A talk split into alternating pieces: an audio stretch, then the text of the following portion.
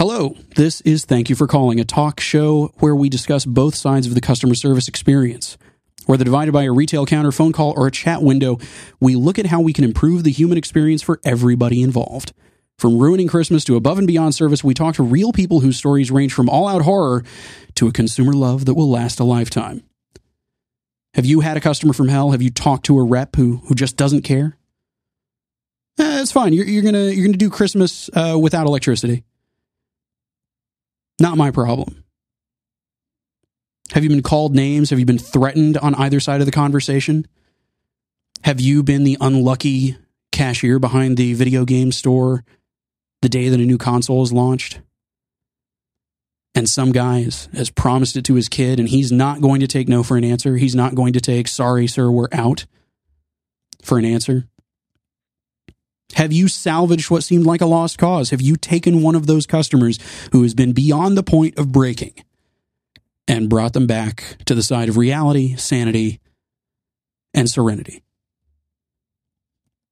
Even if you work in a job right now and we can't use your real name, we can't use the name of the company you work for, we can't talk about some of the specifics of the service industry you work in. I don't care if you wait tables, I don't care if you answer a phone. I don't care if you're using canned responses in a chat room.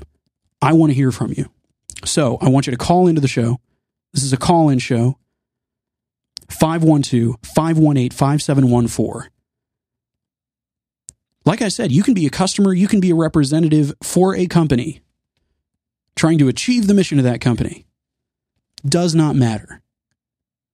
I, w- I would venture to say that all of us out there have experienced or been a part of a customer service interaction of some sort or another. Being given a receipt when buying your lunch. Anything, anything like that classifies as a customer service encounter. But what we talk about here are the extremes, the really great stuff and the really terrible stuff. Two years ago to the day, I'm putting a link with some reference material to this into the show notes, which you can find at 5by5.tv slash special slash 23. Two years ago today, December 27th, back in 2011, I was part of something of a customer service firestorm disaster of epic proportions. It was the quiet days after Christmas there was really no news going on. There was nothing big happening. There were there weren't a bunch of announcements. There weren't products being announced. There weren't people stepping down from high-ranking positions at companies or governments or uh, leaders being deposed in the Middle East. None of that kind of stuff was happening. And the guys who do this webcomic called Penny Arcade caught wind of a customer service rep who gave a guy legendarily terrible customer service. And I can say all of this without fear of lawsuits or anything like that because all of this stuff it's it's posted and printed and the guys talked about it on the record. I'm not even going to mention his name.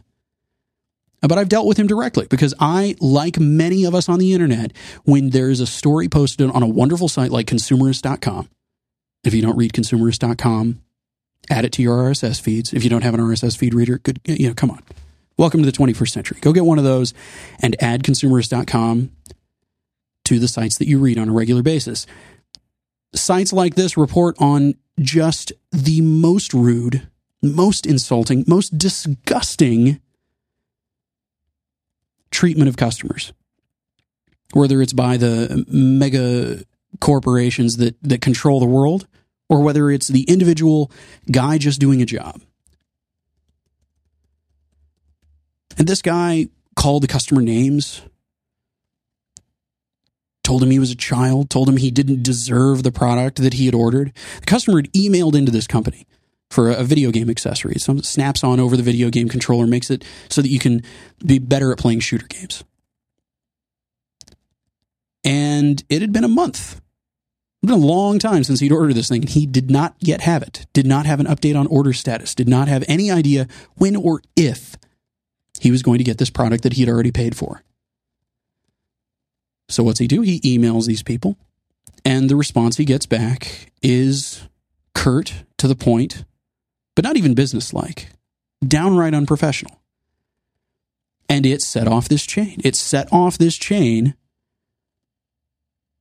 where this guy proceeded to berate the guy who had spent his hard earned money on a product that he had not had shipped to him. So the customer gets more and more frustrated. He starts sending copies of this email chain around to various sites. It blows up all over the place, blows up Reddit, blows up all of the, the video game blogs out there. And I was watching all of this stuff happen in real time, just like anybody who sees one of these stories go up. You know, you're tweeting about it, you're emailing it to your your parents who aren't on Twitter or aren't doing the whole social network thing. Wow, look at this. And I found myself tempted. I found myself tempted to somehow get involved because the company that this guy was representing was uh, very small. And I can tell you now from experience that it was less than 10 people, less than five people, really, principally involved in the day to day operations of this company that makes this one video game accessory. And so I found myself in a in a direct message conversation with a friend of mine, a video game journalist, Kevin Kelly.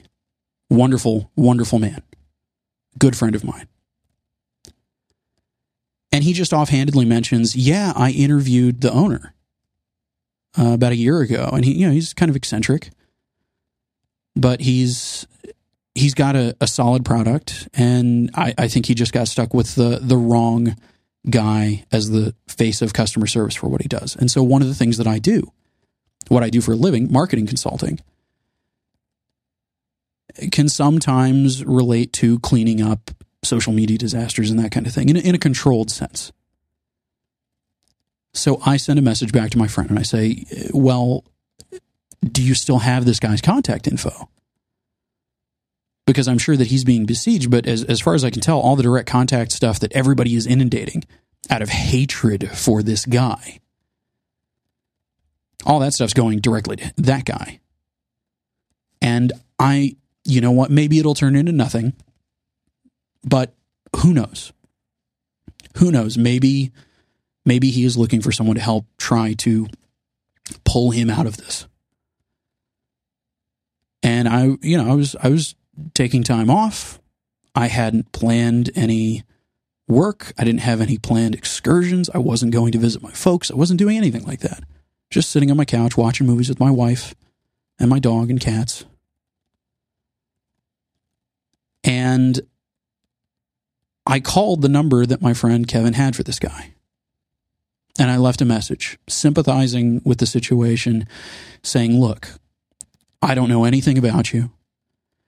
I don't know, I didn't know anything about your product until right now. And I feel for you. And my friend uh, Kevin says that you're a nice guy.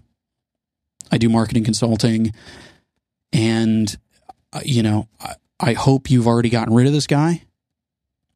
And whether you have or not, you know, I'd love to help. And me saying I'd love to help doesn't mean, you know, I want you to pay me for a phone call. You know, let's just, you know, if you have any interest, if any of this is of any use to you, you know, give me a call. Five minutes later, the guy calls me and we're on the phone for two and a half hours. And a lot of what was said was said in confidence. And, you know, there, there wasn't even a piece of paper involved, but there was an understanding that uh, there, there were a lot of details that shouldn't be shared. There's some that, you know, for legal reasons, I wouldn't share. But there's a systematic pattern of abusive behavior toward customers, all of which was documented, but which was only coming to the owner's awareness relatively slowly. So I set about spending a few days getting my hands around the situation. And honestly, we can probably do a string of episodes of this theoretical show about this. But long story short, I found myself digging into the darkest, deepest pit of angry, infuriated customers in the world that were angry for a reason. They were angry for a very good reason. You pay 50 bucks for something and you're promising it to your kid, especially. You know, it's not just you that has been disappointed, but you have also as a result of being disappointed by this company, disappointed your kid. And there, there was a, an insane mix of situations where replacements had been promised, or there were units that uh, that were being covered under warranty that the replacements never went out. There was there was a gigantic backlog of work that simply just did not get done. And on top of that, there were various issues with the company's social media accounts and who had access to what and who was listed as the owner for everything from their web domain to their hosting plant, you name it. It was a mess. It was a it was a total mess on every point. And still to this day, still to this day, I'll find myself, you know, walking down the street and absentmindedly my my mind will drift to being in the trenches of this issue and talking to these customers.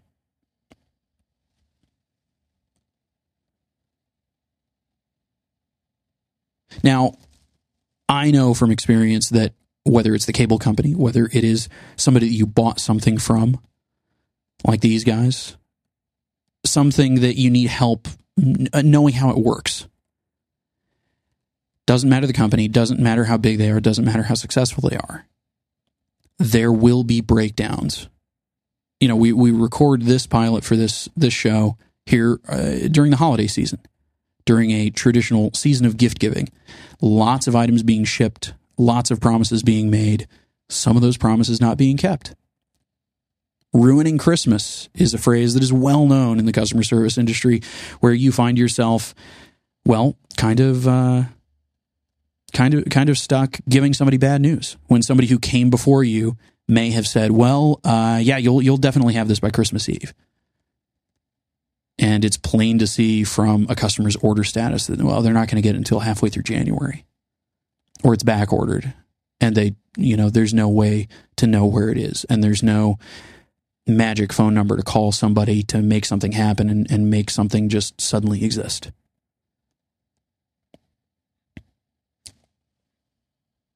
So I want to I want to go to I want to go to you guys.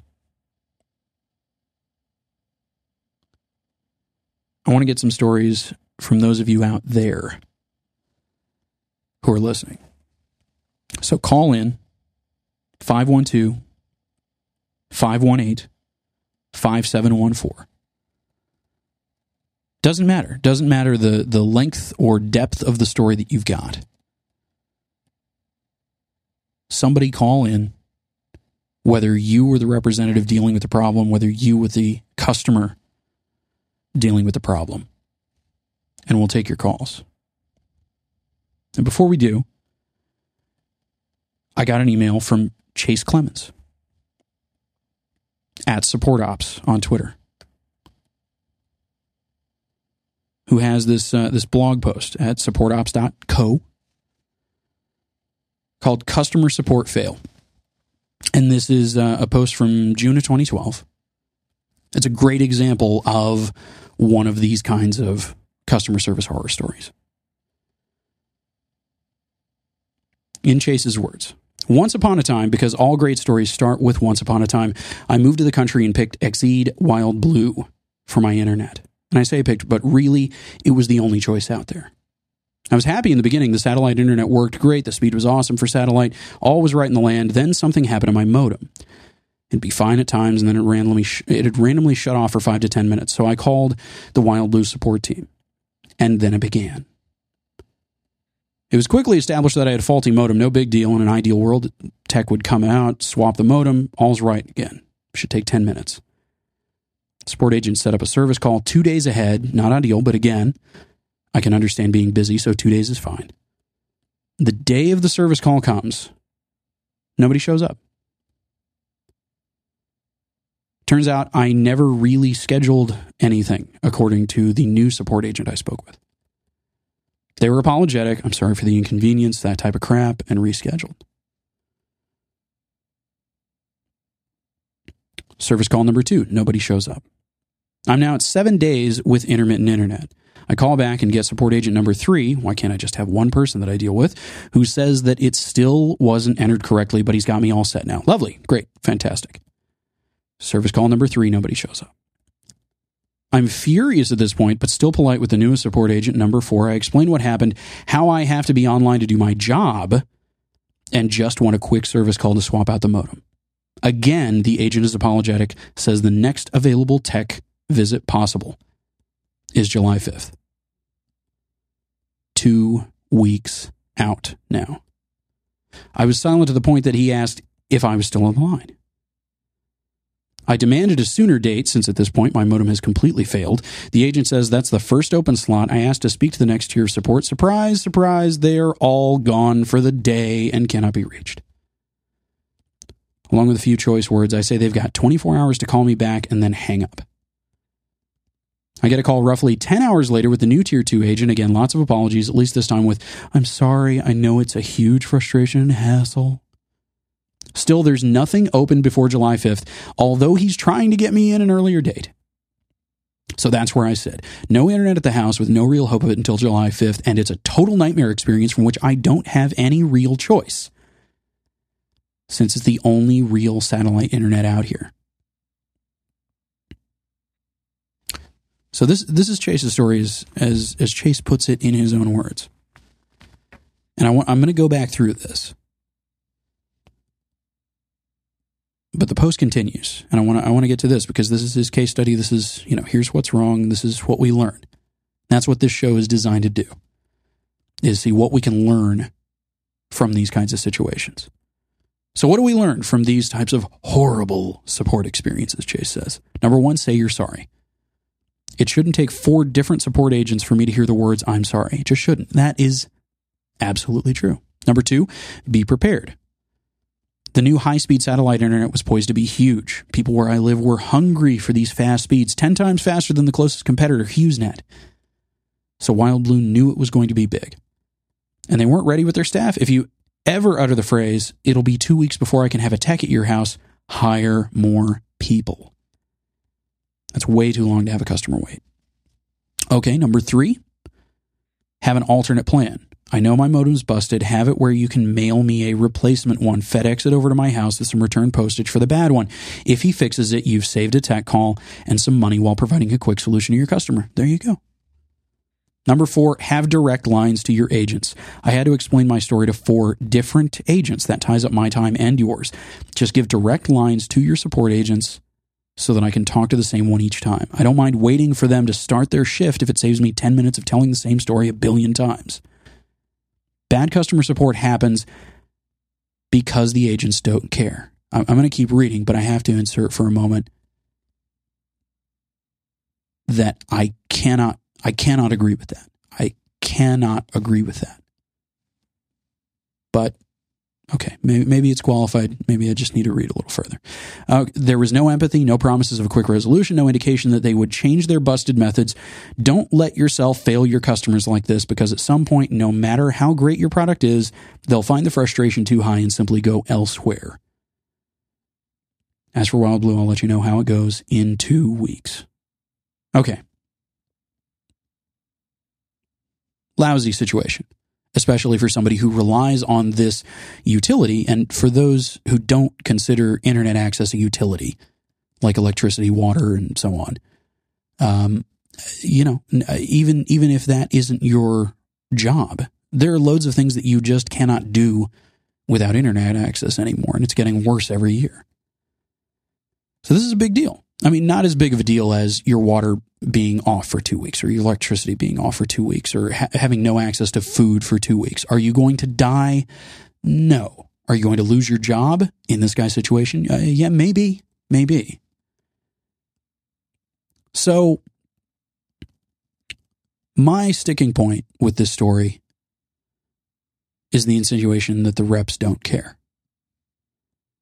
Because the thing is, I've I've been in this situation. I've been in this situation working in call centers, uh, working for third party answering services, working for uh, for for mail order customer service, uh, even doing surveys for the the uh, the Florida Department of Highway Safety. And I got to tell you, it is difficult for me to ever assume that that many reps in a row just don't care. because that's a company that fails in a week. Now there are there are absolutely phone agents who don't care. I've been involved in documenting the behavior of some that have gotten fired from their jobs because they were abrasive and rude and honestly emotionally terrifying to customers for no reason. People who just need something simple taken care of, people whose card got overcharged and as a result they can't pay their rent. And there are reps who will take those calls and listen to an angry customer and say, you know, just can't be bothered. Just can't be bothered because I'm going to a concert tonight and I am going to get trashed and I'm going to wake up, I don't know where, and I'm going to have a good old time. And I just don't care about work. And I should just get a paycheck for existing because I'm amazing. But that's that's not everybody that works one of these jobs. And look, you know, hauling hauling bales of hay, that is that is hard work in the summer sun. Answering phone calls in an air conditioned office, not nearly as physically demanding. But what's often discounted in, in these situations in particular is the emotional toll. These four agents, even just generally speaking of all of them, the four of them, based on Chase's story, honestly could have experienced the exact same thing over and over and over. Think of getting nothing but phone calls from people just as angry, just as upset, and just as put out as Chase eight hours a day. All of whom assume that it is just a choice of not caring. And I'm not saying that Chase is being unreasonable, and I'm not saying that it was unreasonable for him to be angry, because oh my lord, have I been angry. And in those rare instances where I get somebody who just does not care, that's when I'm at my most livid. What Chase and a lot of other people who call in and are angry about this kind of stuff are angry about are the choices of the company that is employing the people to answer the phones. They're the ones that are choosing to not support their customers. But you know, when you do get that rare person who just does not care, this is just a paycheck to them. They could be getting a paycheck for anything else. And no matter what it would be, they just would not care. You know, those, those situations are the ones that are almost unrecoverable. Going back to this, this Avenger controller thing that I was tied up in. When you get a guy who is berating you, making fun of you, bullying you over email, as a grown man, as the customer service face of a company, what are you supposed to do? What are you supposed to do when this is the only guy who is going to respond to any of your questions? Well, you, you post something on a bunch of websites. I don't hold it against this guy Dave who uh, who did that. That's why sites like Consumerist exist because sometimes you do hit that dead end. And sometimes, you know, I understand the time it takes for me to make a phone call to get something fixed. That's fine. If I'm on the phone for 90 minutes and nothing gets resolved, that's a problem. If I'm on the phone for an extended period of time, more than 15 or 20 minutes, and I talk to four different people none of whom seem to have any hope of being able to do anything to resolve the issue that I've got, nor do they know who can fix the issue that I've got, can be even more infuriating. And in, in Chase's case, where that number of people is spread out over time, that's a quantum version of this problem. So, uh, going back through Chase's story, here's here's what I would say. Back at service call two or three, I, I would have been done with this company. And that nuclear button, and this is something that, you know, again, if this show continues, if this show becomes a thing, this is this is a term that I use a lot when it comes to customer service situations. That nuclear button of that's it, I'm never doing business with your company again. It does get some traction, but it has to be presented in the right way. Yelling and cursing and that kind of thing. As Chase kind of inferred that, he, you know, use some choice language. It's not going to help anything because even the most reasonable rep that 100% agrees with you, but understandably, his, his or her company is not going to want them to say, well, sir, uh, to be honest with you, Internet Co. is uh, just a giant bag of jerks.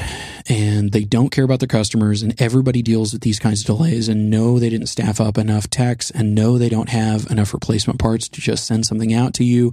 Or technically they do but they didn't build an infrastructure that allowed them to receive feedback from you that you just needed a replacement piece of hardware so they just FedEx it out to you. They probably can't say that. I mean I know they can't say that but what they can do, and this is phrasing that good customer service reps know how to use. Not, well, sir, I can't. But you know what I can do is I can take this down for you. I can pass this along to management and I can let them know. And uh, look, this did not happen to me. I did not talk to these reps. I don't have any recorded calls to know for sure the tone of voice of these folks. But to say that categorically none of them cared, I think is going too far. I, I think is going a bit too far in this case. However, it is a great example of a company that launches a fully half baked product that they cannot adequately support, or they theoretically could, but they choose not to put the things in place that will allow them to and that's it's a problem. What do you what do you do in these cases where it seems like you're at the end of the rope? You've got something that is in your hands that's just not going to work. Nobody's going to send you a replacement. Nobody's going to give you a refund. And you're dead in the water. Well, sometimes the better part of valor is just cutting your losses and moving on. And unfortunately, in a, in a situation like this, where you're dealing with rural internet providers, that can be some of the most frustrating stuff because you, you really just don't have any other choices aside from HughesNet. HughesNet is rural internet access and it's tremendously slow. So the, the promise of a better option turned into something that wasted weeks of this guy's time. I, you know, I, am going to get Chase on the show again if the show happens. Unfortunately, was uh, was out in the sticks where had no cell phone service, or he'd be on the show today.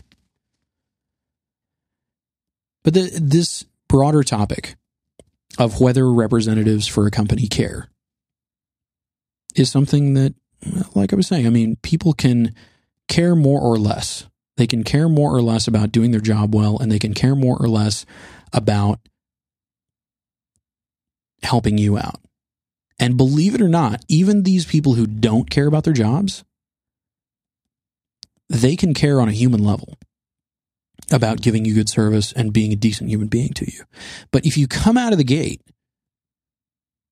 complaining like a 15 year old who broke his iPhone, totally his fault not like a, an act of God or it just spontaneously combusted. You know, drop drop the phone on the concrete and want somebody to fix it, and it's not their fault. If you come off petulant and immediately irritable and all that stuff, you're you're making your own work harder in getting this rep to be on your side. And you know, the thing is, having logged many many, many hours in a call center. I can tell you that the people who are manning those headsets want nothing more than to just have nice customers all day. They really, really want to go home and be able to sleep through the night and not have nightmares about people screaming at them, wishing harm on their children, their loved ones, their family pets. I, I, I, I will limit the amount of Apple stories that I tell because there's a lot of stuff that I don't think it's fair to share because it was under non disclosure. But I'll say that in one of the various capacities I held while at Apple, uh, I was I was helping train somebody, and they got a phone call from a guy that just would not let up. He refused to even give an idea of what it was that would make him happy. He was just on the phone full of angry and ready to complain. And that's it. He had no goal. He had, he had no purpose stated as to what would make him a satisfied customer and send him home happy. Not even something ridiculous like, I want you guys to give me $600 cash in unmarked bills in a duffel bag in the back alley. There wasn't even anything like that. He just was one enormous ball of hatred. And this was uh, 2010. 2010, I'm talking to this guy. When I say talking to this guy, I was mostly listening to him berate me, somebody he had only exchanged a couple words with and who had only said a couple words back to him. And at one point, knowing that he was calling Apple, knowing that he was talking to a guy who works for Apple, probably likes the company that he works for.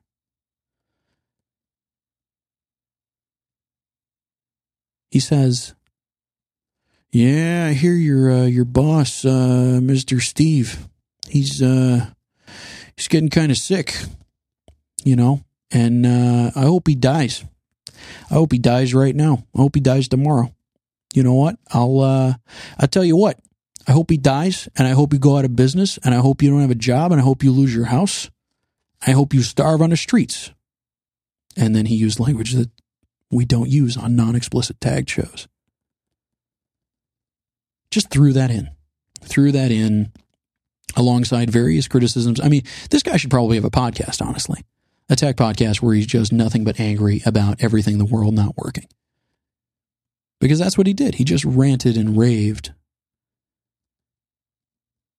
And eventually, what it came down to when I finally was able to crack what his what his issue was. It was that he couldn't order something on the website and have it available for pickup in the retail store. And for that, I was on the phone with him, listening to him yell for 45 minutes on top of the 45 minutes that the trainee was listening to him, had spent with him. Just yelling, just full of angriness. And that guy doesn't represent the vast majority of us that call a company asking for help, looking for support, trying to have something rectified. But the problem is we can come off like that guy if we're on the customer service side of things and we get off on the wrong foot. It can be down to tone of voice, it can be down to word choice. You know, but honestly, the thing that I hope for most when I call somebody like Chase did to get my internet fixed because I get no iPhone reception in my ho- in my house. Thanks Verizon. Is I understand that the person on the other end of the line they are not doing this job as a luxury. They're not having their foot massaged. They're not being fed peeled grapes.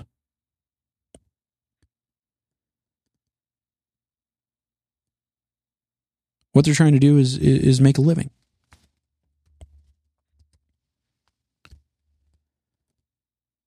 And at the end of the day, anybody who lasts more than a couple weeks in customer service likes helping people. No one in customer service would want more than to be the rep who gets somebody like Chase on the line and is like, look, you know what? I hear you. I hear you've talked to three other people before me. And you know, if I had been stuck talking to that many people for as many hours as you've spent with them, for as many days as you've spent without reliable internet service, for as many weeks as you've been explaining to your employers or clients why you've been spotty and off the map, I'd be furious too. And saying something like that doesn't have to sound like you're just making something up to, to appease somebody. You can say something like that and mean it. The problem is, even when you say something like that and mean it, a customer can misunderstand it. They can hear you and say, well, you know, uh, I don't like your tone of voice. I want to talk to your manager. I want to talk to your manager. Frankly, uh, at the point when Chase asked for a manager, I would have asked for a manager about seven days before. And I don't know how many calls before. Honestly, on the second call, I would have been done. Totally done.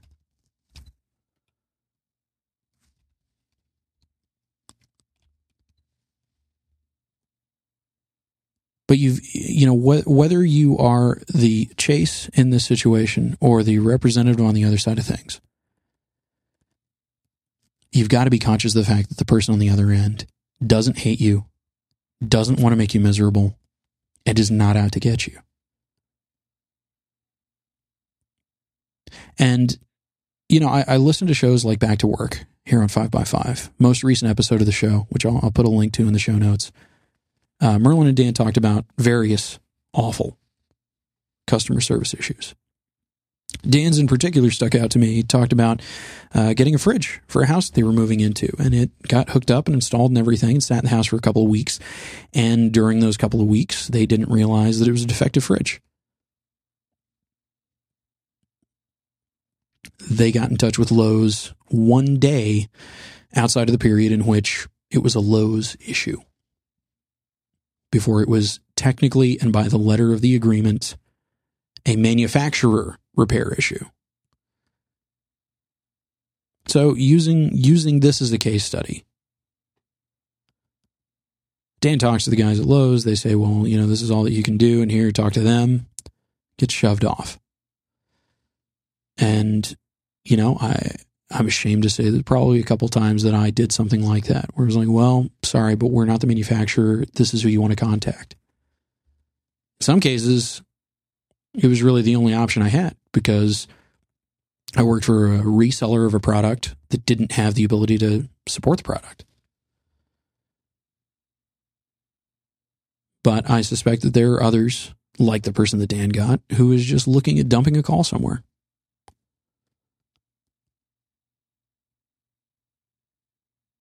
So they say, well, it's going to take this many days for them to get this out there and this and that and the other. And I've become so practiced at escalating calls. Partly as a result of being on the other end of those calls, being the, uh, let me talk to your manager, being that guy that gets to put out the fire and deal with the super angry guy that maybe didn't necessarily need to be that angry. Maybe uh, they did end up needing to be that angry. I've gotten so practiced at, escalating issues myself that day. And this is another thing I want to do on the show is talk about the right way to launch what consumerist.com calls, uh, I, th- I think it's an executive email carpet bomb. Effectively, the, the nuclear option of, you know, that's it. I'm going to ring the bells of everybody with a bell to be rung because this is nuts. I've spent so much time with this already. And the way they've set up their phone tree, their IVR, their voice recognition thing, their automated, almost human canned response thing being operated by somebody halfway across the world who cannot respond outside of pre selected voice clips. They have failed me. And they have failed me for the last time.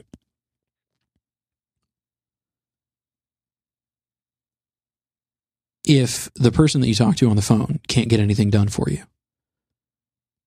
You know? It wouldn't hurt to call the actual store and ask to speak to a manager at that store where you spent, in the case of a fridge, a good chunk of money. You know, for fancy pants rich boy like Dan, I mean, that's walking around money. He spends that on lunch. Bought three fridges the other day. We have nowhere to put them here in the studio. They're literally leaned up against a wall. Uh, that's a lot of money. It's a lot of money, and and whether it's a fridge or an iPad or a phone or you know a set of cables or something, it's something that you spent money for, and you're expecting to have something that works. But especially in the case of a big purchase item like that, I recently had a situation with a with a bed. Wife and I decided to replace the bed that we have. Decided to get the fancy schmancy Tempur-Pedic high density foam magic witchcraft mattress, whatever it is. It's I think I think it's called the the the Delilah or something, or the the Jezebel. I don't I don't know something something sinful, or maybe not. Maybe it's the Symphony. Whatever they call their their fancy schmancy foam mattresses. We had gotten that. We had some furniture that was going to be delivered with it on some, you know, zero percent financing kind of thing. It was a great afternoon out of replacing just stuff that needed replacing with, you know, financing that agreed with us.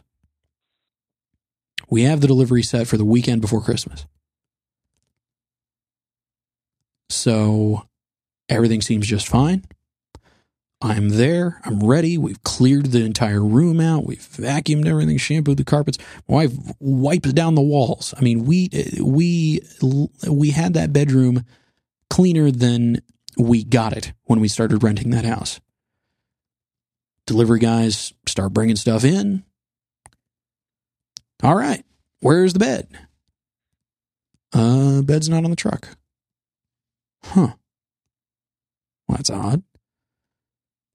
They said, well, um, look, I'm sorry, this doesn't really, uh, you know, this is the first time I've had this happen where they've sent all the furniture, but you know, the mattresses, it all gets, you know, shipped down from Dallas. And you know, I, look, I got to be honest with you. Uh, you know, I need you to, you know, refuse delivery on it because that's the only way the system does this thing. But here's what I'll tell you. Uh, give a call to this number.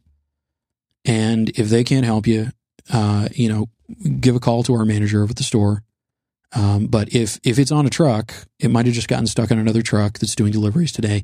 You'll get it before the end of the day. I said, well, uh, at the moment, I've got I've got a bed frame with no bed on it, and uh, I I don't think I'm going to sleep on the floor tonight. so, you know what what is there that can be done? He said, well, you know, whatever can be done, either the customer service people or the manager at the store will be able to figure something out. So I call the store asked to speak to uh, the manager whose name I'd been given by the salesperson I'd worked with. And I said, look, I, you know, I'm sorry to bother you. I know you've got a floor to run. Uh, and you know, people are, people are, are off from work and school and everything, and they're out shopping and everything.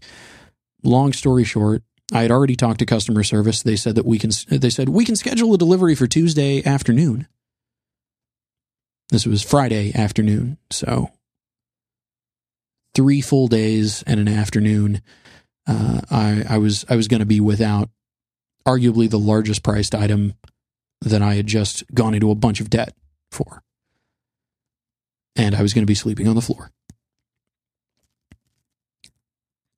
And uh, so I said, okay, well, thanks for that.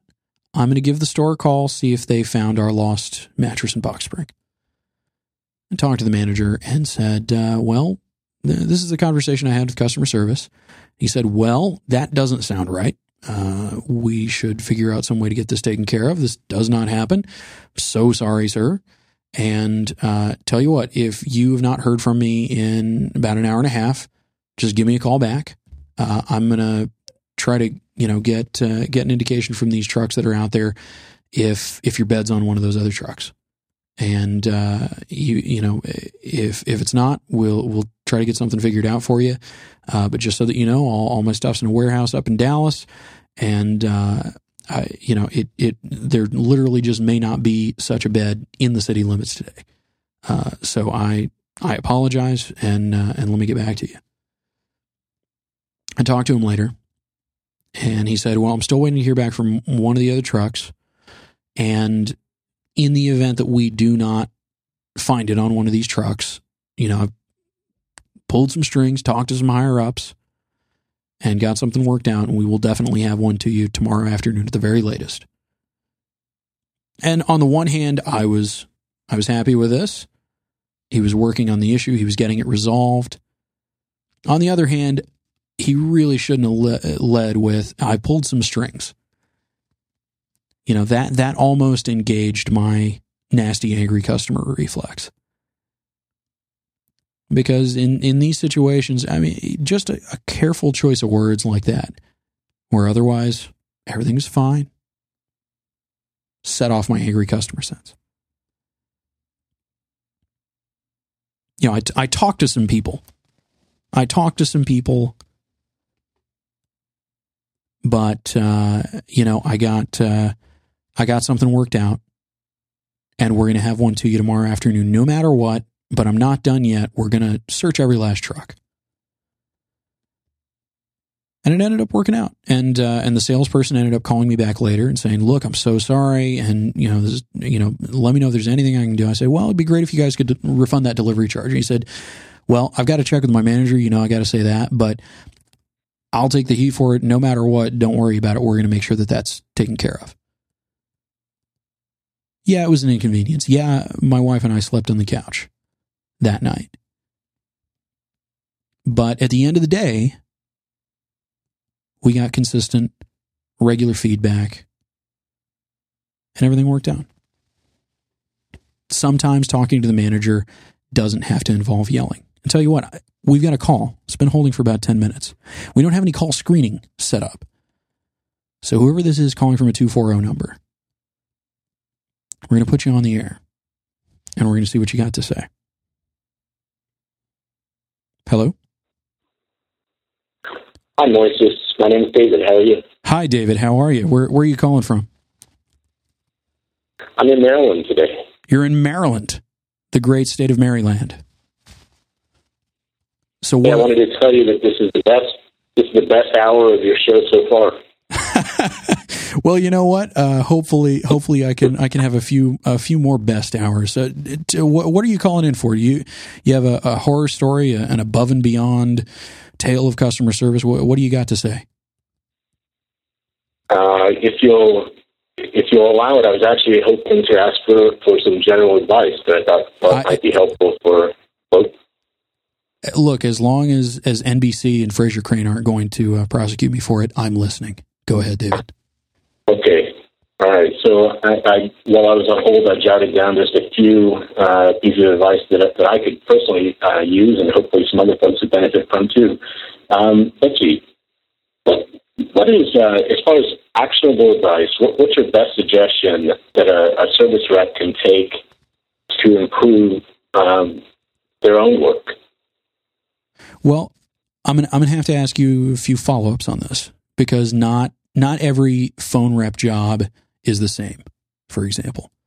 Um, and on top of that, when you say, you know, improving your own work, you know, what uh, is it? Is it the, you know, the way that you're treated, the way that you're viewed for, you know, promotion or more beneficial hours? I mean, what, what, what what's at the core of this? Why, why are you calling and asking this specifically? Uh, that's an interesting question. I, I, I just I was listening to the, the first part of the show, and I, and I thought that th- this might be something that you had uh, oh, thoughts t- on. Tips, uh, tips and not, tricks. Tips yeah. and tricks. So, yes. Or, well, what, what, you know, you know what though? How about I, I just I'll give you um, three or four others, and whichever one you think is best for, for, for the overall audience. I, you know, certainly uh, an n equals one isn't going to help. Yeah, well, so hey, well, yeah. Let's well, well, well. I, I, well, let's stick with this one for just a sec. Let's let's stick with this one for just okay. a sec. Is le, so, for example, uh, are there specific kinds of calls that you take? That you find yourself struggling with, anything that stresses you out in particular. You know, one of the big one of the big focuses that I have, foci, I, that's a word I should be using. My mother's listening to this; she's gonna ream me for for messing with messing with the English language. Um, is is stress in call center work? You know, it, is it that there's a you know a certain load of stuff that you get more than anything else that you feel you struggle with? I mean, what what kinds of calls do you take? Well, I, I, am not in the in that job right now, but, but what I was thinking of is more from um, the general audience of five by five. There's a lot of indie and small shop um, app developers, And what, what I what I generally think is is there's probably some folks out there that are uh, looking to either hire their first rep or empower a, a, struggling rep. And then I was thinking, again, all this while I was on hold, so I'm sorry for rambling a bit, but maybe I could qualify that a little further and say, you know, right now, with so much excitement um, over uh, the value and the, the skyrocketing value of developers, what what maybe some folks could, could use a lot of help with is, hey, if you've actually been hired on the customer service side of a new startup, um, and you really believe it's going to take off, and you know you see these success stories of people with um, you know achieving huge, huge personal um, financial success when the, the company they work for goes public or is acquired. What happens? What's your advice, Melissa, for customer service rep number one at Hot Startup when this rep says, "Hey, this could you know this could go from my minimum wage job to retirement if I if I do this right." But I'm not I'm not really good at this service stuff. I'm having mm-hmm. trouble communicating with uh, engineering. Uh, you know, as far as even just speaking the same general language, so I'm having trouble conveying the customer feedback back to the engineers. What do you, what do you say to, to a customer service rep that wants to really succeed um, but just doesn't know how to how to improve. I see where you're going. So, relative specific specifically to uh, you know, I'll use Instapaper as an example. Uh, these small shops, sometimes one man shops, people that are creating a product that suddenly needs support of some sort, whether it's email support, whether it's phone based support. In terms of apps, you know, you you correct me if I'm wrong. I would kind of be inclined to think that you're probably dealing with email more than anything else. And whether it's email, whether it's phone calls, the common thread with all of it is being able to think from varying perspectives. And having worked in IT, and I actually worked in IT for the same company that I worked for as a call center rep uh, for for third party answering services. So I was kind of the the in betweener, the guy that was that was on both sides of the line that had the technical know-how and could talk to the nerds and understood the call center people that were having issues with their phones or their amplifiers or whatever and was was the guy that was able to translate a bunch of lingering issues that everybody knew there was some sort of an issue but everybody just assumed the other side was stupid. It's the same thing with customer support where you've got an app that's crashing all the time. And I, I was listening to um, my friend Guy English on the talk show with uh, with John Gruber, and he was talking about how they got this this negative review for Napkin that just said crashes on startup in Mavericks, and they have no way of contacting this guy to find out exactly what he's doing, what else he's running, how they can try to reproduce this problem, and uh, the the the nice thing about customer support, unlike App Store reviews, is you can actually respond and react to these folks. And uh, what I was touching on earlier, I think, is the first step across the board. Whether you're the one man shop that is doing all this stuff yourself and using the word we to describe what you're doing when it's actually you responding to the emails as, you know, Rebecca instead of David or something like that. Um, you you have to be able to put yourself in the shoes of the person who's frustrated with something that maybe they spent $3 on, maybe they spent $30 on, but to an extent, no matter the price, they have a certain expectation as to how good of support they're going to get. And you know they they they bought a three dollar app and they're expecting million dollar customer service. So the the general tip that I would have is that an angry customer is not necessarily your enemy. In fact, they're generally your best co conspirators because they're the ones that are actually talking to you. This is something, I mean, I, I experience it with, with podcast reviews and email feedback and that sort of thing, where compared to the number of people that actually listen to the shows, the number of people that write in are comparatively few. And that's the same thing for customer service. Whether you're talking about an online store, whether you're talking about an app with independent developer customer support, you you know unless you're really really really screwing up you're actually talking to the vast minority of your actual audience and especially the ones that get the angriest, can be the most productive. And I, have experienced this on phone calls with angry customers that once once you you manage to turn them to the other side, all of that vim and vigor goes big time in the other direction, and they are your biggest fan and just the happiest human being on the planet. And that that that for me is the key is you've got to be able to engage that energy when you actually get it sent to you. Because you might have other customers that are having the exact same issue, but only one that sends a bug report. And that guy is your best friend. If you look at, at what Wil Shipley and the people who do Delicious Monster do, they have legendarily good customer support. I've I've I've felt the good effects of it myself, where they're responsive, and that's you know I you know you you you apologize for rambling a minute ago. I'm going to apologize for rambling this time. But I, th- I think what it really comes back around to is, is responsiveness. You have to be responsive you know, when you're an independent developer and you don't have a call center full of people answering phone calls, you know, about people angry their iPod hasn't arrived yet or something. You know, you're you're dealing with an audience that really needs you to be on the ball and if you're if you're advertising same business day response, you really have got to get back to them on the same business day you know you've got to practice what you preach. You've got to make sure that it's something that you can manage too. You know don't offer 24 by 7 voice over ip you know google voice forwarded customer support if you don't want to get woken up at 4.30 in the morning by somebody in finland. You know choose your scope and then be responsive to the scope that you put out there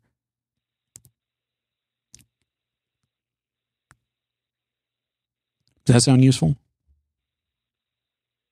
That, that definitely sounds useful and, and relevant too. Uh, as far as a single developer handling their own, um, I'd also um, comment that that, that uh, underscore David Smith has has uh, written about recently about uh, when to fire a customer versus provide support.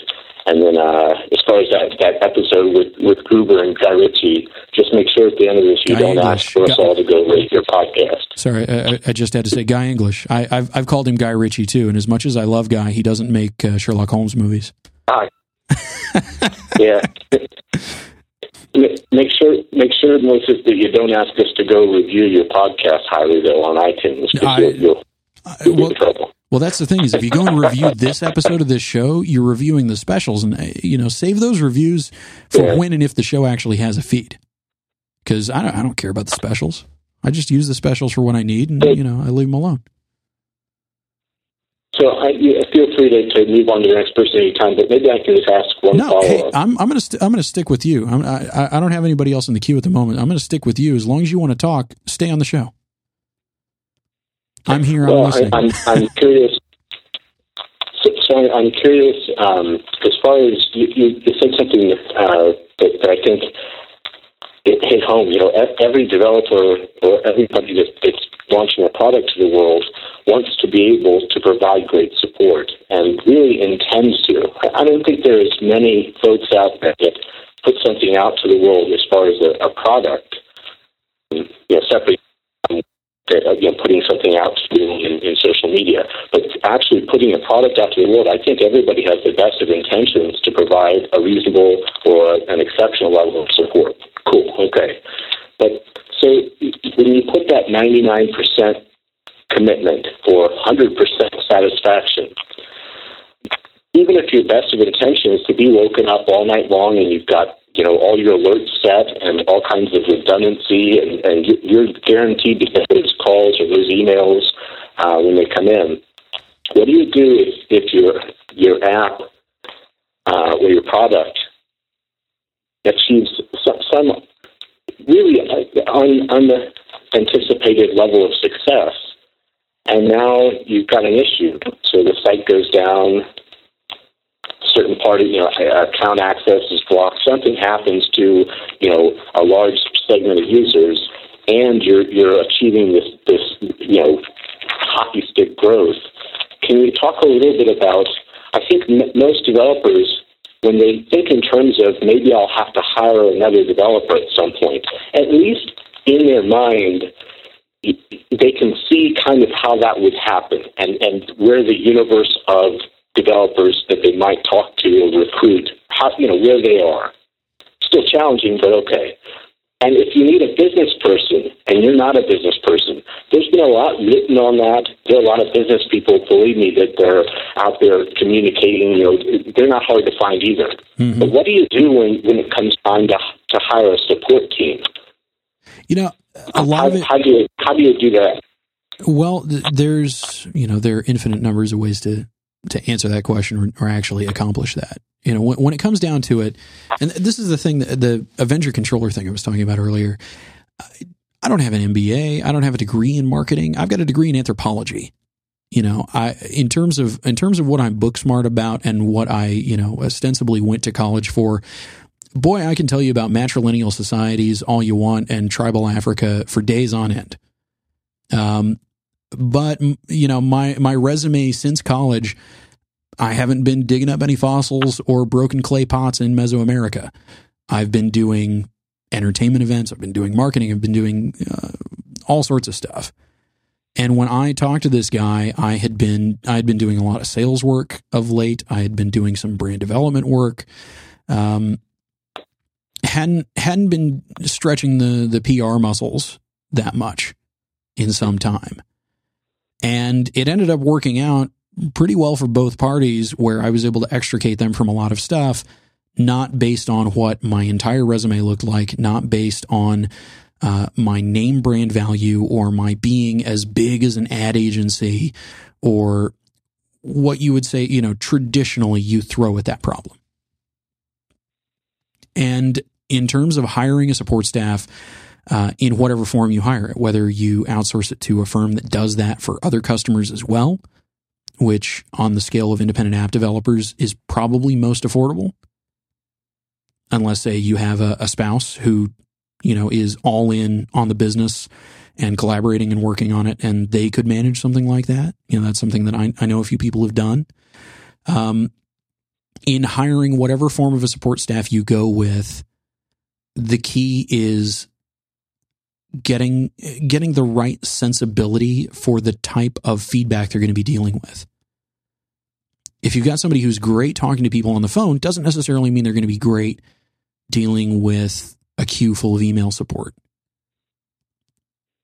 And you know, it, it is it's I would say that it's difficult to comprehensively answer your question. That's not to say that it isn't a good question. It's a very good question because that's that's the stage that you want to you want to be at. You want to be so successful that it is a problem that you don't have a fleet of 10 people processing bug reports and collating them with different patches that are being done to a piece of software and that sort of thing.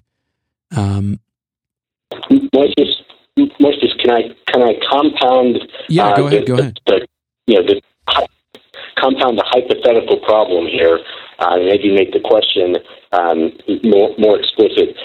So, if, if you've got a lot of time, you know, when you're doing you know the old strategic planning, um, and you you know you're you're thinking about customer service uh, as its own division and its own importance. Okay, cool. But what do you do is as that app goes from zero users to uh, iTunes top of the charts. And all of a sudden, your your ser- your servers are crashing all over the place. Dogs and cats are living together. Mass chaos.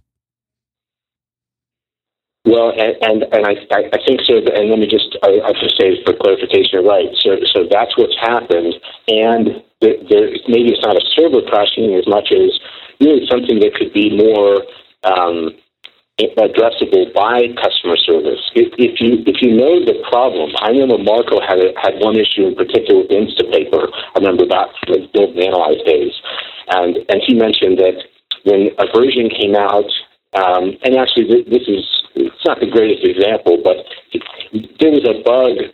And, and let's just say it was a bug that he could fix. So, regardless of the quantity of inbound customer service issues, he knew he could handle it, and he made it go away.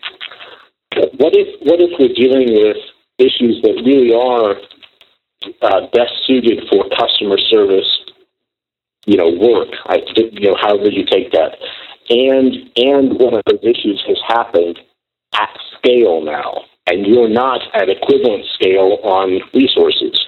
What do you do? How, how do you how do you handle that? Honesty is the best policy. I, I'll say it over and over and over again. And the faster you can be honest about an issue, the better, because you know people may be upset, but silence makes that anger exponentially worse because they're they're angry in a vacuum. Nobody can hear them scream. It, the the lack of responsiveness that is the number one thing that escalates issues that don't need to be escalated. Where it is, you know, b- being being a victim of your own success in this case. You know what what I would say is categorically across the board from from the customer perspective.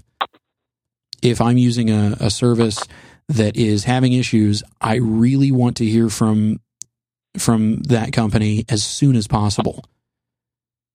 Because first of all, I don't know if they're aware of it. And if they're not aware of it, how much do they care about me, the customer? I'll use a very recent example. A bunch of my friends were really, really upset about Nintendo's eShop being down over the last few days as a bunch of people have gotten their new systems for Christmas. And of all times for the thing to be down, it's down now, and Nintendo was silent. Just, you know, oh well, it's down. We're on holiday. And that that that did not make people terribly happy. Did those people go and return their Wii U's and their 3DSs and that kind of thing? Probably not.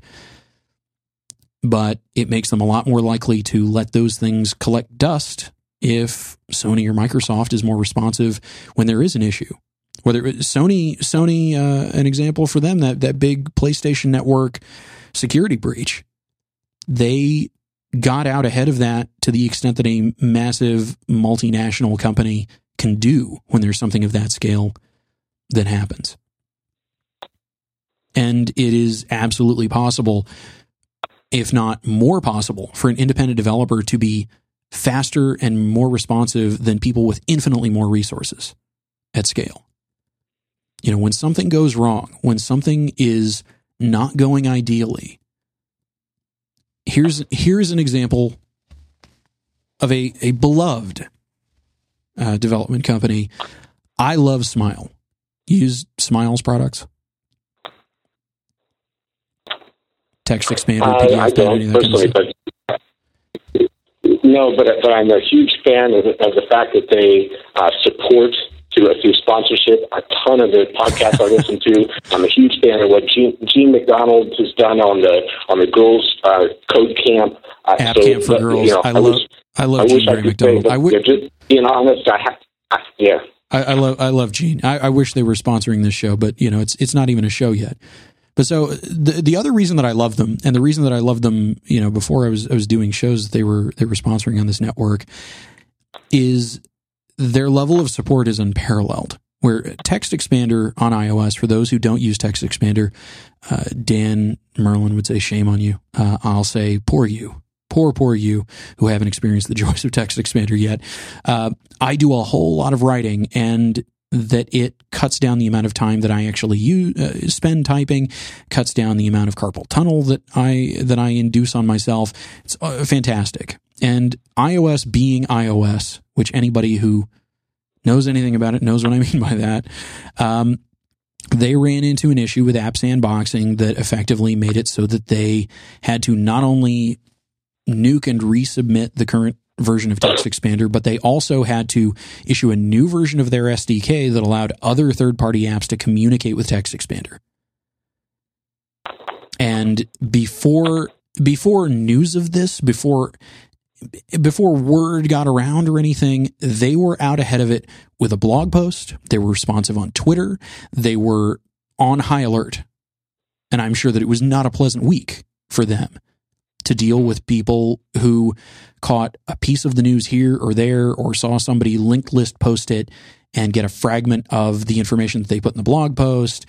You know, anytime there's something like that, there's there's some sort of misunderstanding. But the, the fact that they got out ahead of it said, look, there's this big problem, and we wish we could tell you that we have a solution, but we do not have a solution yet. and you will definitely be the first ones to know once we do. Thank you so much for for supporting the product and everything. And th- like that that that is how you support a product. Being honest, being upfront, saying, "Look, it's broken and I don't know when it's going to be fixed." Just So, You know, maybe, um, oh, go go ahead, go ahead. maybe maybe one uh, just last follow up. I promise. No, So, like I said, like, just D- David, you're you're you're welcome on the show anytime. It's your show. I'm just here. Well, I appreciate that.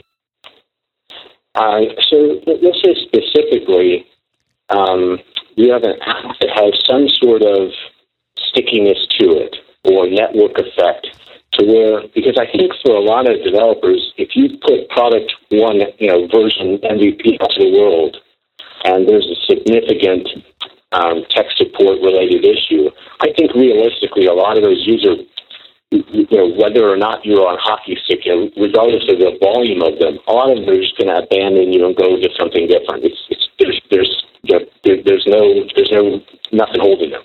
But let's let's say that you've released your MVP and that it's a product that has some sort of stickiness. So let's say the users are inputting and storing or saving or counting on some of the data that they've uh, that they've inputted into your app. So, so they're, and I only say this to, to, just to make it harder on you to answer, but I think it'll help everybody a little more. And it'll help me to hear it. So, you know, you have users that have a huge problem right now. They can't access their account, or randomly some of their their data is missing. But but you know, you know you have um, you, you have incentive to help them. You you can't just burn the house down to start over. Um, because realistically, you know, if you can salvage these customers, that you know that they'll stay with you because they're kind of stuck with you, but just a little bit. You know, there's still some um, there's stickiness, but you know they're not stuck. So my question is, you obviously did not anticipate the, the tech problem, you know, the, the, the bug, but it happened, and now you're getting hit at scale, at volume, with inbound requests for support. And a lot of those early adopters, those early users, they're supportive of you. They, they really like you. They're, they're really cordial and, and actually even upbeat in, in their inquiry. Hey, I know you're busy with the first version, but this bug happened. How, what do you What do you have to say? So my my, my question is, you, you've got this humongous inbound, and it's only you. And so, so I think specifically what I was wondering is, what what is step one? What what do you do first when you, when you know that you've got to get some help with the customer support side? I mean, where, where do you what do you what is step one? Do you go on Craigslist? Do you I mean, what what do you do that moment when you've got uh, ten thousand inbound uh, messages? You know, various various mediums, whether it's email, uh, your online chat with your away window up. Uh, you, you're getting You're, Twitter. you're. You- You're you- you're, you're getting- you're snowed under. You're snowed in. You're stuck. Yeah, but but also, but it's not as simple as having a form, you know, reply or, or a boilerplate reply. So Oh, and a form reply. that- Take Well, away the fact that, yeah. that, that they're not all equal. So, so you you've got to you've got to give some individual attention to some degree to each of these inbounds. But now, so my question is, what is step one? Because you, you've got to divide your time between you handling some of the inbounds, because they're not going to wait, you know, two weeks while you hire somebody. But you've also got to find somebody, but you have no time to find somebody. So uh, I'll shut up now. But I No, would love I- to hear what what is actual step one. Uh, this is this is this is good. This is really good. And uh, and I got to say, um, I went through a little bit of a version of this with this this whole Avenger controller thing, where there wasn't time to hire somebody else. I was the one who was going to have to respond to these emails and complaints on Amazon and complaints on PayPal. And sometimes the only option is to break your back to hold the house up sometimes that's where you're at. So, step one, again, I can't say that there's a comprehensive answer because there's a lot of nuance to this kind of thing. But sometimes you're just going to be stuck shouldering a lot of it and you're done a lot more damage not responding not as much damage but still some damage by sending a generic form letter which is something that I I came into after the wave of form letters went out to a bunch of people. And that just made a lot of them a lot angrier, honestly. Um, and it was it was mostly the the phrasing of the form letter, the way that it was written. It was pretty impersonal. Um, didn't didn't seem to commit to, to to much resolution. You know that that that being said, there is a version of the form letter solution that can work, but it has to feel personalized. And it's, you know, looking at the form letter as the template that you put in. Some some customers, depending on what they're saying, you've got to make a judgment as to whether the form letter is going to work for them or if you need to tweak it a bit. And sometimes it can just be a few words, and that takes it takes it away from it feeling like a form letter in any way. Um, ideally, ideally, I, I, hold on, hold on just a sec. Hold on just a sec. So ideally, in this kind of a triage situation, you would have you would have resources of some sort, whether it's colleagues, whether it's something of a social media following, um, that you can reach out to for, hey, does anybody have you know customer support people that I can lean on? I need them fast. I need them now. That's one of the benefits of the new information age that we live in is that sometimes you can reach out over social media and get get help from people who care and who aren't going to say, "Well, my services will cost you five bars of gold, my good man." Um, but I, step one, before all of that, before you even get to any of this stuff, before you even really are in the solution phase, is assessing what you've got. You have to if one of your friends knows somebody who can reach out and help you with disaster customer support instantaneously, or if you do it yourself, or if you send a form letter while you kind of assess where things are in general because of other factors that are going on. Regardless of all that, you have to know what you've got where. What kind of volume of emails do you have? Separate out the angry stuff from people that are just reporting bugs or whatever, or, you know, other email that's coming in, wherever it's coming into. If you've got, you know, people blowing up your, your chat support, uh, you know, you, you've got, you've got to assess where the need is in terms of, in terms of what's on fire the most. You know, everything is on fire, but something that's about to collapse under its own weight that you know that that's the sort of thing that you've got to you've got to run at that first. And using it as, as an example, this Avenger controller thing, there was an enormous mountain of email because these websites posted the customer support email address, and the biggest challenge was that ninety percent of the emails coming in, people had set up bots that were sending hundreds of emails an hour. There was so much noise, there was barely any signal to be tuned into. And it was coming in at such a pace that it was just, it was dizzying. I've never seen anything like it before or since. And yeah, some of the like complaints and bad feedback on Amazon and through PayPal and that kind of a thing, those are serious and those are important. But eh, I would say less than 30 or 40 of that side of things. And the email thing was just crushed under its own weight multiple times. And you know that that's a specific example, but in a general sense, you've got to be able to assess where the need is. And in a situation where maybe you just have a customer support email address or uh, you know a form that people can fill out in the app itself or something, um, if you if you aren't super clear in advance as to where people are responding to you, you've got to get a handle on that pretty quick, especially if you're going to involve somebody else in helping. Uh, because again, something that I ran into was I said, wait, h- how many Twitter accounts do we have? How many email addresses do we have? Uh, you know, who is sending emails to what and who has access to what account? And I didn't know that so and so's cousin was doing this. Um, that that's that's the thing. You've got you've got to know where the points of entry are for the customer contacting you. You know, some of it's just anonymous spamming on Facebook or Twitter or whatever, and that's fine. Uh, and that's, you know, who cares? That's not nearly the concern that it is zeroing in on your actual customers that are actually responding to your issue. Because, especially if something, the, the way that you kind of describe it, if, if it's something that, that ends up blowing up across social media, you are going to get a bunch of noise that is from people who are not your customers and do not care about you or your product or your customers or anything other than being 14 years old and putting a bunch of expletives and slurs in an email and trying to hurt somebody's feelings. Does that answer your question? It, it, it does, and, and as you were talking, I was reflecting on what you said. I had not considered um, one of the resources, you know, that you mentioned is reach out to your personal network.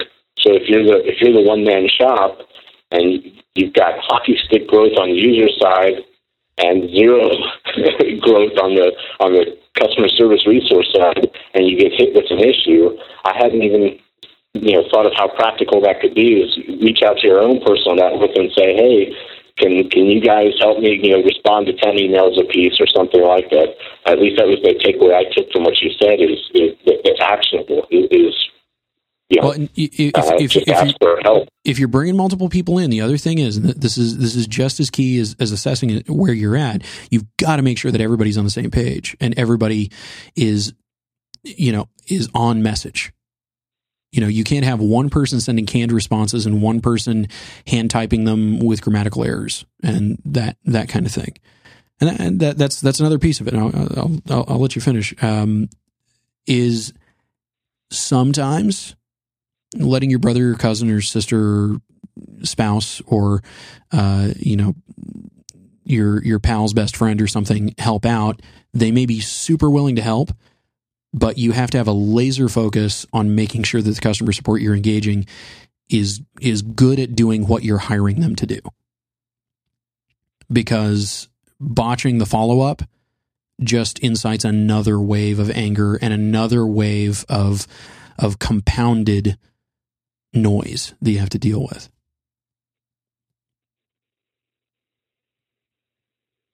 Yeah, that that makes sense. Also, that complicates it a little bit because even if you're if you reach out to your personal network and everyone's willing to pitch in, um, that, that you know there could be issues if, if they're not as in tune with how to respond well. So you, you're right. Can, can I just leave you? I'll let you go, but can I just leave you with two just general take it for what it's worth or don't take it at all? Um, I, I think when when the show let's let's be optimistic. When, when the show uh, is a hit and it, and you know it's, it's launched officially on Five by Five, I think when people are searching, you know, people that come across your podcast naturally and not by already being in the Five by Five community, but I think realistically they're going to have to have searched or they're likely to have searched on customer service. And maybe there's two groups of people that are most likely to do that within the within the podcast listening community. Probably indie developers that could use more of that kind of helpful advice you just gave me. Mm-hmm. And then also, believe it or not, I, believe it or not, I'd come back and say, you've got uh, eight dollar an hour Joe, and he just got his first job ever in customer service, and it's at a company called uh, well, it's at a company called Twitter, you know, a few years ago, and he has a sense you know, the excitement in the air, and he's seeing VCs or, or you know, suits come in and out of the office, and, and he kind of has the sense, man, this could turn into something for me if I don't blow it. How can I get up to speed? You know, what are what are some simple, best practice, actionable tips or you know resources they can go get uh, in addition to continuing to listen to your podcast for how to improve their own work when they're working at a company that can't provide those resources for them because their company is, is not full of people that knows how to train a customer service team. So I would just say that. And the other thing I would leave you with is um, if you're if you're if you need general filler, topical stuff, man, there's two there's two easy ones. Would be what are your general thoughts? Because I'd like to hear you. Know, you've got some situations and some and some some uh, actual experience what are your thoughts on this whole healthcare.gov, you know, vis-a-vis customer service, you know, the fiasco? And then the other would be just if you wanted to throw it in today, especially, you know, FedEx and UPS are just getting blasted in the media for having quote unquote missed Christmas Day. How do you how do you you know, it would be interesting to hear your thoughts both on the service side. You know, they're certainly getting hit with a bunch of inbound, but what do you do if you're a driver and you're getting just the raw end. You've been working. I, I read one article that said guys were driving in know, trucks sixty hours a week, um, you know, plus whatever other prep time.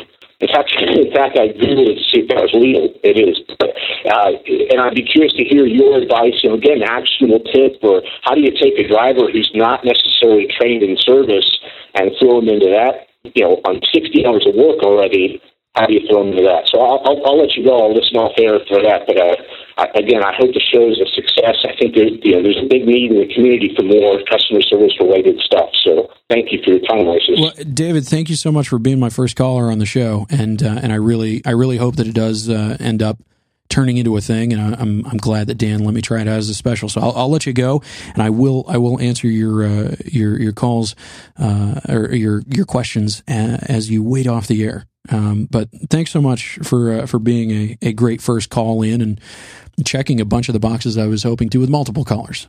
Just needed one guy. Just needed David. Thanks again. Yeah, Call in again sometime. I appreciate it. Good luck. Take care. Cheers.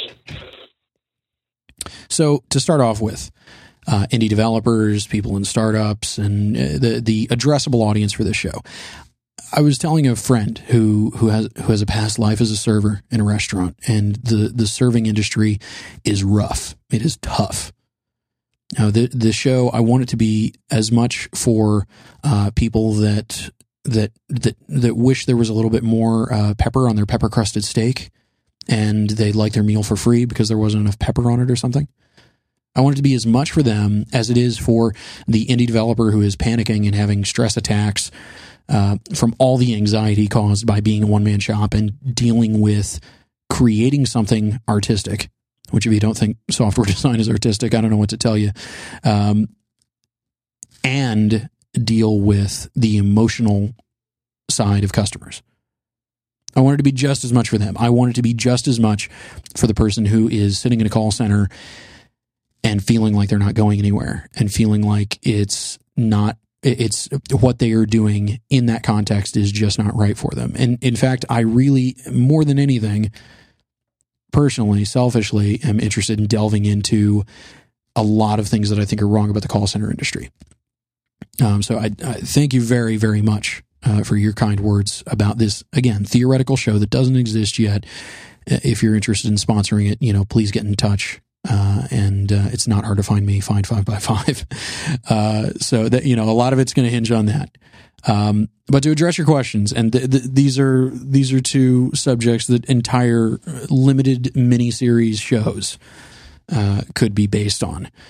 To start with healthcare.gov, uh, you know, the tongue in cheek kind of thing to say would be, well, I, I wish they had accepted my bid. I, I did not bid on, you know, fixing the problems with healthcare.gov. I, I think that a couple of things that we talked about were, were big issues, regardless of where you sit on the fence regarding the Affordable Care Act, regardless of what you want to call it. This isn't a political show. I am a political guy. It's not hard to find out in what ways. But what I think is important to talk about with regard to healthcare.gov is the huge breakdown of uh, proper testing didn't happen. A lot of issues came up, and there was just a lot of silence. Kind of a, well, we're working on it. Um, I have no idea what we're going to do. And they focused on putting out numbers of we're going to make sure that X number of people can access it X times a day and so on and so forth.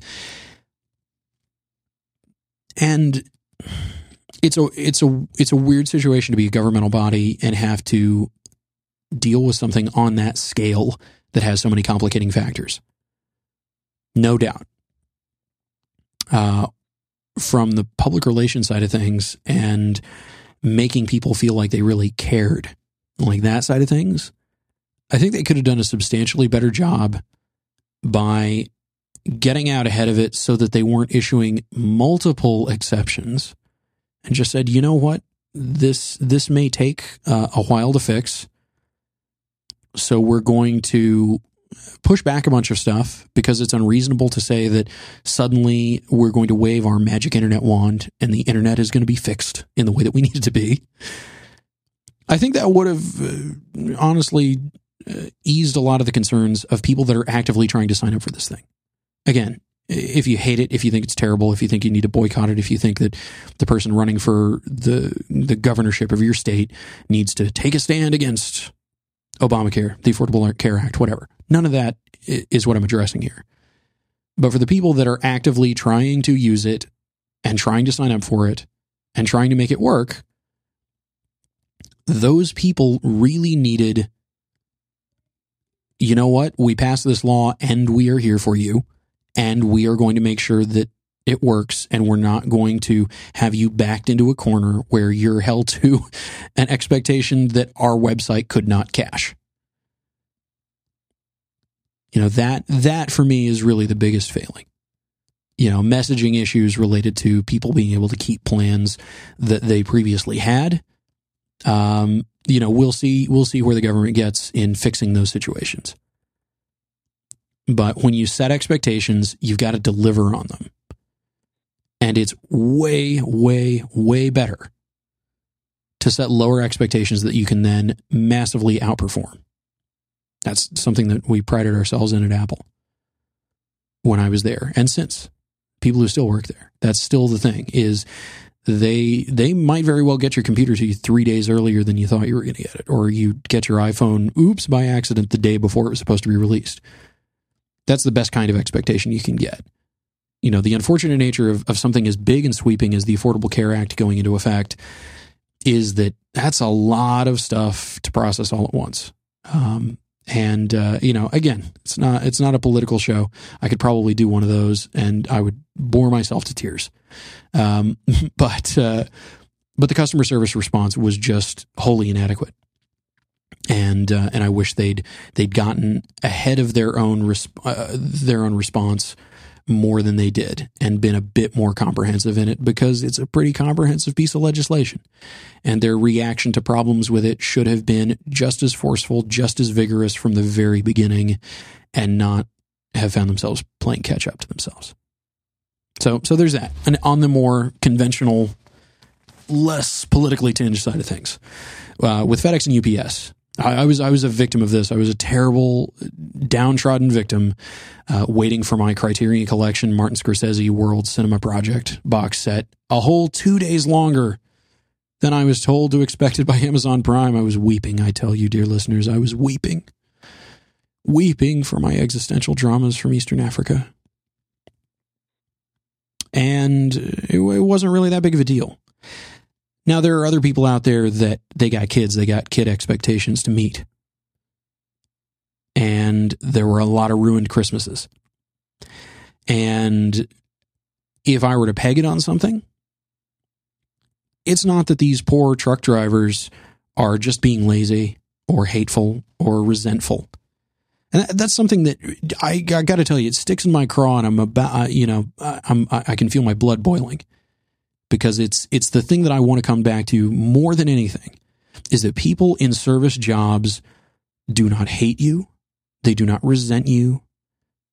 They you know they they do not respond like Thomas on Downton Abbey, resenting every breath you draw.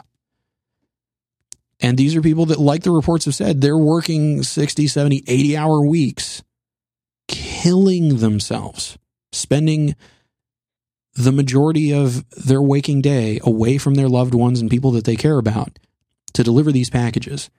And it is absolutely not their fault that the companies they work for cannot manage the capacity that they took on. You know, blame it on the, the massive rise in mail order, which is what Amazon.com and online shopping is, honestly. You know, you could blame it on that. And the fact that FedEx and UPS could not have possibly anticipated that demand. And without doing a deep dive, Horace Dediu level chart busting analysis of their businesses, their operating margins, and all that kind of stuff, I could not tell you if FedEx or UPS specifically chose to, you know, tuck a few more million dollars into executive pockets than hire more labor and outfit more trucks and spread out the burden. But this year, more than any that I can remember in the 30 years I've been on this planet, it really seems like those shipping services completely buckled. And it wasn't that they had some magical hidden truck hidden away behind some bushes somewhere that they just chose not to use. They just, no matter how you crack it, did not have the capacity. And it wasn't, you know, yeah, there are always delays from winter storms, but it wasn't some giant blizzard hitting Tennessee, preventing things from going out. This was that there was barely room in these distribution centers, which I've heard from friends who work for these companies. There was barely room in the distribution centers for the packages that were coming in because there was only so much that could go out in a day. And something has to change. And we cannot be complacent about it. And if you read a site like Consumerist, like I do, you know what? You maybe you could you could count it as brainwashing. Maybe you could just say that I'm angry. Maybe you could just say that I, you know, I'm, I'm just, you know, I just have too high expectations for the for the modern corporate culture. But this is not something that we should allow to just be the way that the world works. We can always demand better of the companies that are serving us.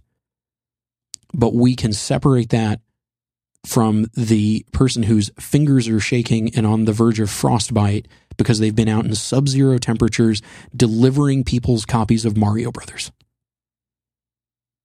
You know, those are the last people that we want to take it out on. You know, you see that your package is out for delivery and you've formed a mental picture of this lazy, awful man in brown shorts with a brown baseball cap and a brown shirt who is just taking a long lunch and refusing to bring you, you know, your video game or Christmas ornament or uh, muffler.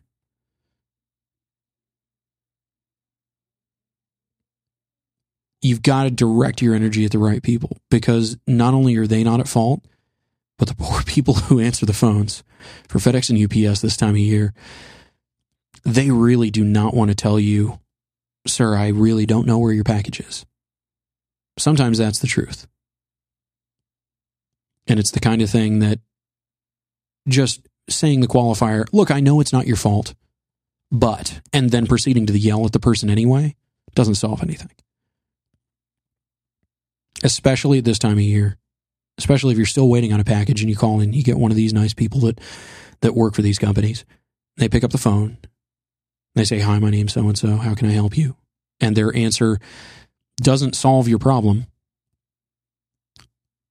You can tell them, "All right, well, thank you very much," and uh, you know, I, I wish it had worked out. I know that, you know, you can't flip a switch and suddenly have Scotty beam it into my living room.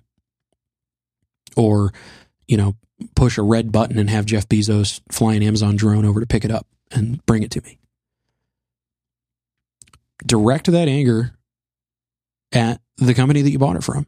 If it's Amazon, say, hey, I'm a Prime member. Why am I paying for Prime that isn't delivering on the promise that Prime gives me? why why does UPS have a package of mine that's been sitting in a distribution center for 4 days literally not moving it's not even lost it's just not moving and the information that I get back on their website is package status unknown package status unknown is it in Siberia like have the Klingons taken my package hostage and flown it off of planet Earth? What, eh, what what's going on? Like, wh- what kind of a response is that? We can demand better service, but it's a matter of where we direct those requests in terms of how it makes a difference. I know for a fact from working for a number of companies that giving them documented information about, hey, look, I called UPS and I called them again and I spoke to this number of people and they said this series of things to me. That will inform more than anything, that will inform who those companies choose to use as their shipping provider. That's that that's the only that's the only advice that I've got to offer. And look, if you had Amazon screw up on something, whether you're a Prime member or not, hit them up on whatever way they actually let you contact them. Uh, I'll put a link in the show notes. I, I think gethuman.com still still gives you a good guide to to how to actually get a human being at all these different companies. Um, you know, try to get somebody on the phone if you can, because those are actual people talking to you generally. Where sending an email, you usually get some sort of a canned response. And that's that's all that there is that they can send you. Document things. That that is that is the biggest piece of advice i can give to anybody. Even if it is on your first call to somebody every time you make a first phone call to a customer service line get the name of who you spoke with. If they are the type of rep that you can contact back directly get an extension number. Not all of them can not all of them are able to do that don't assume that they can't. don't assume that they just hate you or they're being hateful document that kind of information. All you need is a sheet of paper and a pen and keep track of it. That kind of information is the sort of stuff that if you, you know, like, like our friend Chase, who will be on the theoretical show when it theoretically launches, you document this stuff and you put it to them. What else, what else are they going to do? Other than say, well, we're going to fix this. I, have got a story about Verizon that I'll tell you guys about an executive level escalation. I, I went there and I'm a guy, I'm a guy who fixed those kinds of problems. That's right. I, I emailed the CEO of Verizon. My issue was that bad and that unfixable that I, that I went there. But don't assume that you have to hit the nuclear button first. Do not assume that the person that you're talking to literally cannot help you and they're starting out against you. Give the people that you talk to the benefit of the doubt. If not because it's the end of the year, the holiday season, whatever this time of year is for you, whatever any time of year is for you, give people the benefit of the doubt. We will all be massively, massively better for it. So this has been a hastily cobbled together, uh, half anxious, half nervous, uh, all hopeful pilot for a show that uh, the the title I'm I'm really kind of in love with is "Thank You for Calling." Because if you if you call and leave a voicemail on the uh, Google Voice line that I set up, which by the way is at 240 285 9623. And that's 240 285 9623. Leave me a voicemail there. Means that in the in the outgoing message on that, I can say, Thank you for calling. Thank you for calling. It's been uh, great spending Friday early evening with those of you tuning in live. Uh, like I said, this will be posted as special number 23 at 5by5.tv slash specials slash 23. If you love the idea of this show, if you love what you've heard, look, even if it's got some rough edges and it needs some work, look, I'm listening. I'm eager for feedback. That's what a call in show. It's nothing but it is. It's nothing but feedback. You can send me an email, arthousecowboy at gmail.com. You can find all my writing at arthousecowboy.com. I've got three other shows here on 5by5. I co host The Critical Path with Horace Dediu. And then I also host uh, Screen Time and Giant Size. So go give those a listen if this is your first time hearing my voice. Hope you enjoy them. If you like comic books, you like Giant Size. If you like uh, anything to do with movies, TV, and games, uh, in some respect or another. I, I think you'll like Screen Time. We've recently kind of re uh, rewired it a bit. We're going to call it a night. Um, if you or your company is interested in sponsoring this show, sponsoring it into existence, please do get in touch. You've got my email. You can hit me up on Twitter, you know, whatever. It's not hard to find me. Again, show notes uh, with links will be at 5by5.tv slash specials slash 23. And that's going to do it for this pilot episode of Thank You for Calling. Thanks for listening, everybody. And we're going to do our best to be back soon.